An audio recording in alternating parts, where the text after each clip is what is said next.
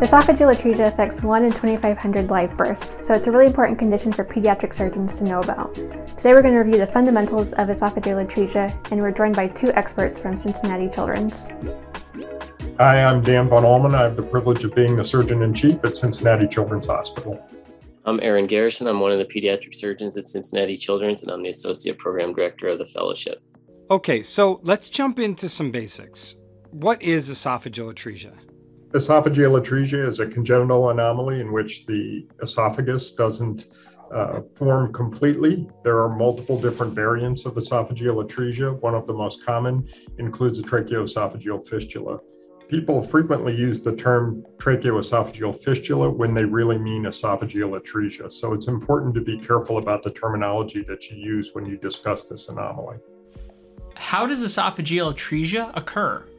So, uh, esophageal atresia and TEF are foregut anomalies where uh, essentially the esophagus and the trachea just don't develop appropriately. And sometimes there are connections between the two, and sometimes the uh, esophagus just does not um, communicate in one common lumen. How do patients with esophageal atresia typically present?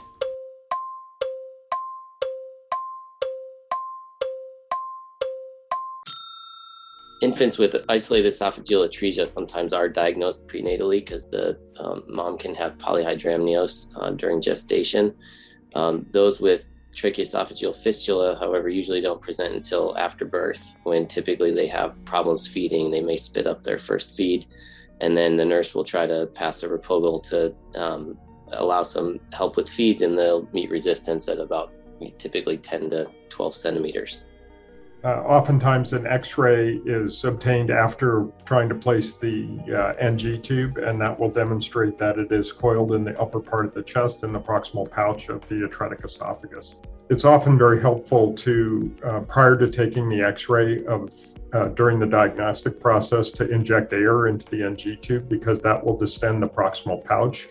And if it doesn't distend, then either you have the wrong diagnosis or it could be a clue that there's a proximal fistula Okay, so that's how you would diagnose esophageal atresia, but are there any other tests we need to do?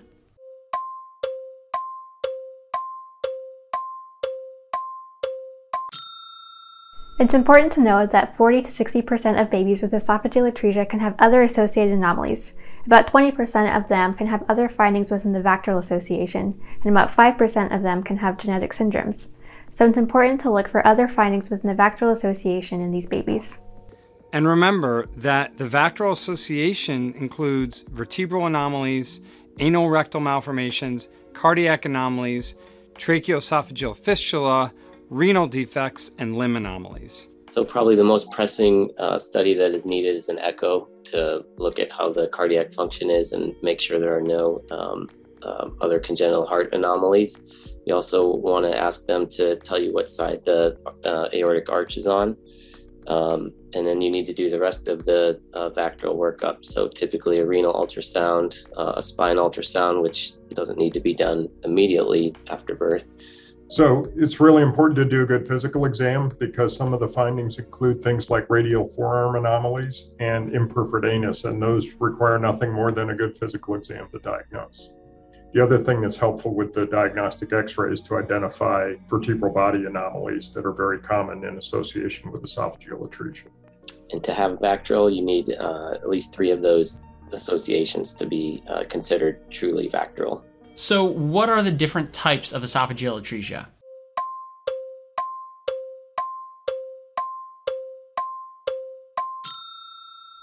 So, there are five different types of uh, EA or TEF. Um, thankfully, two of them tend to be about uh, over 90% of those that present.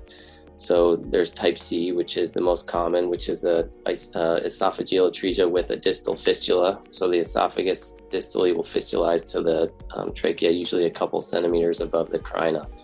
And then the next most common is uh, isolated esophageal atresia or type A, which is about 8% of the incidence, and that is no fistula to the um, to the trachea, but um, just two ends of the esophagus that don't uh, communicate. The uncommon types of esophageal atresia include uh, what is re- often referred to as H type, which is really more like an N type, where there's an intact esophagus, but there is a fistula between the uh, trachea and the esophagus, and typically that fistula is high.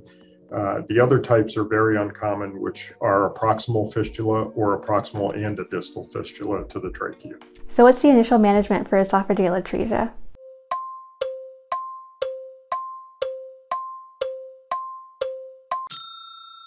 So I think uh, initially you want to make sure your is in a good spot so that you're um, decompressing any saliva or secretions and try to minimize any aspiration that the baby may have. You want to do that while you're getting the re- remainder of the workup so that you can plan your uh, surgical repair.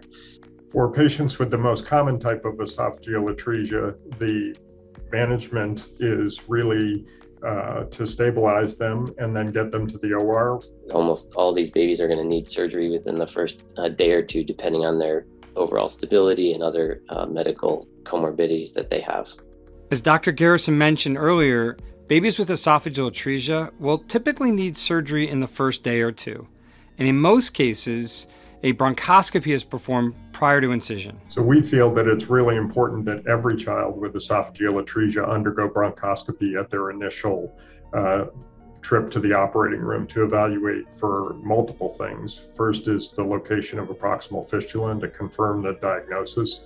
Uh, second is to evaluate for the degree of tracheomalacia.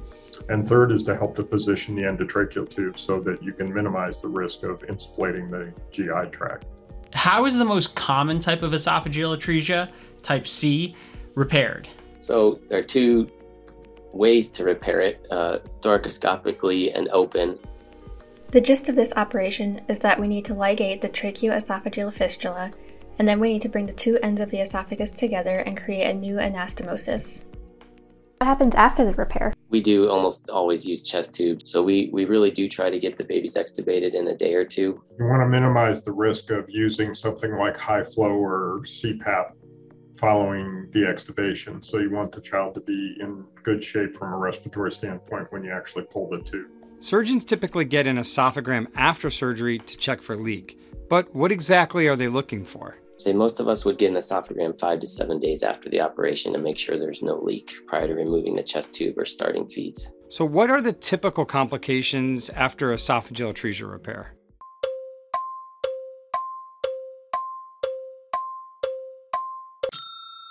One of the most common short term complications is a leak following the repair, and that's usually diagnosed with spit coming out of the chest tube and the management for that is to just observe. The second most common complication is a stricture. Another less common early complication is a recurrent fistula.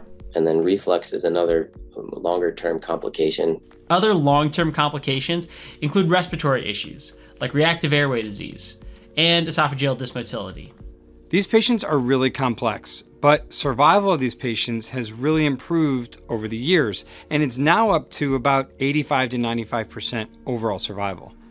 Lower survival is typically seen in the more complex patients with other cardiac, renal, and or pulmonary anomalies. So there's a, there's a big spectrum of, of complexity and, and morbidity after this operation. Some do great and really seem like otherwise normal, healthy kids, and others who uh, really struggle or need reoperative uh, procedures tend to tend to be well known to the hospital and the surgical service and need a little bit uh, more coordinated care. These are complex patients and they frequently have morbidities that involve multiple disciplines. So having a multidisciplinary approach uh, that's coordinated is really important to achieving the best outcomes from these patients for the long term.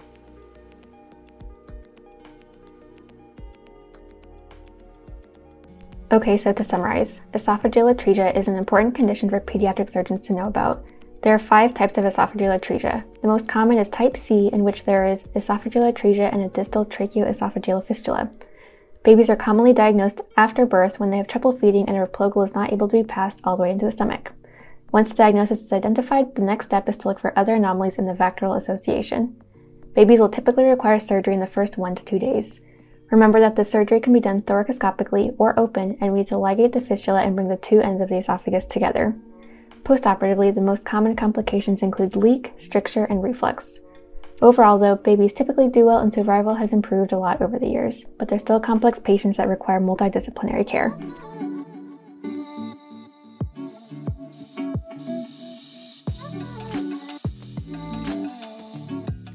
Okay, so that's all I have for esophageal atresia with Dr. Dan von Allmen and Dr. Aaron Garrison. If you liked what you heard, don't forget to download the Stay Current and Pediatric Surgery app, subscribe to our YouTube channel, and follow us on social media. Until then, I'm Ellen Encisco with Cincinnati Children's. I'm Rod. I'm Todd Ponsky. And remember, knowledge, Knowledge should be free.